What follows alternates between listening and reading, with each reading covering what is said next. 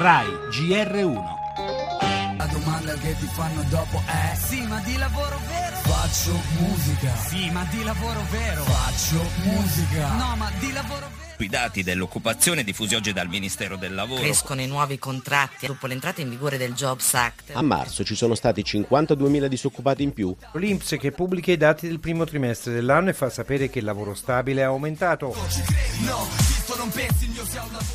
Abbiamo tolto ogni alibi a quelli che dicono che assumere in Italia non è conveniente. Per la prima volta nella storia di questo paese assumere a tempo indeterminato costa meno alle imprese di assumere a tempo determinato. Capisco che vuole spargere ottimismo ad ogni costo, ma in realtà qui siamo di fronte al fatto che continua ad esserci un paese che perde lavoro, in cui si dimostra che togliere i diritti ha solo peggiorato le condizioni di molti.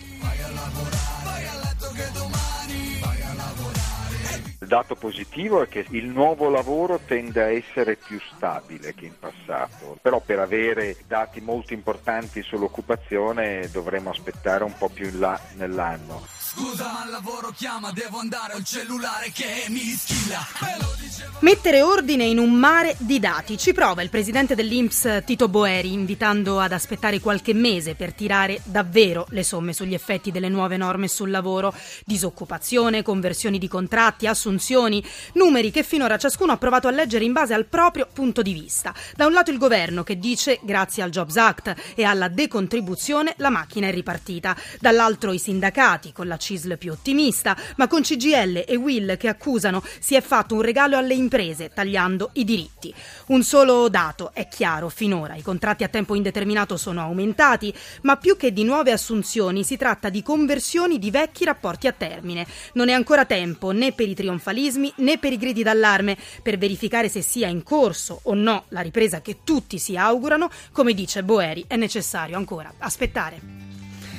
Le altre notizie nel giornale Immigrazione, un piano comune per fermare i trafficanti di esseri umani. E questa è la richiesta avanzata all'ONU dall'alto rappresentante per la politica estera dell'Unione, Federica Mogherini. Intanto l'Italia incalza l'Europa sulla redistribuzione delle quote di migranti, attesa per quanto deciderà domani al riguardo la Commissione europea.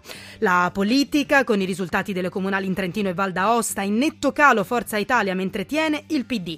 La cronaca, al via il processo bis sul caso Eternit. L'accusa per l'imprenditore svizzero svizzero Schmidaini è di omicidio volontario aggravato di 258 persone. Vi racconteremo anche delle nuove tensioni nella periferia romana durante lo sgombero di un campo rom, la musica con i prossimi appuntamenti di Vasco Rossi e infine lo sport, calcio con la goleador genoana contro il Torino, oltre alla Champions League e il Giro d'Italia.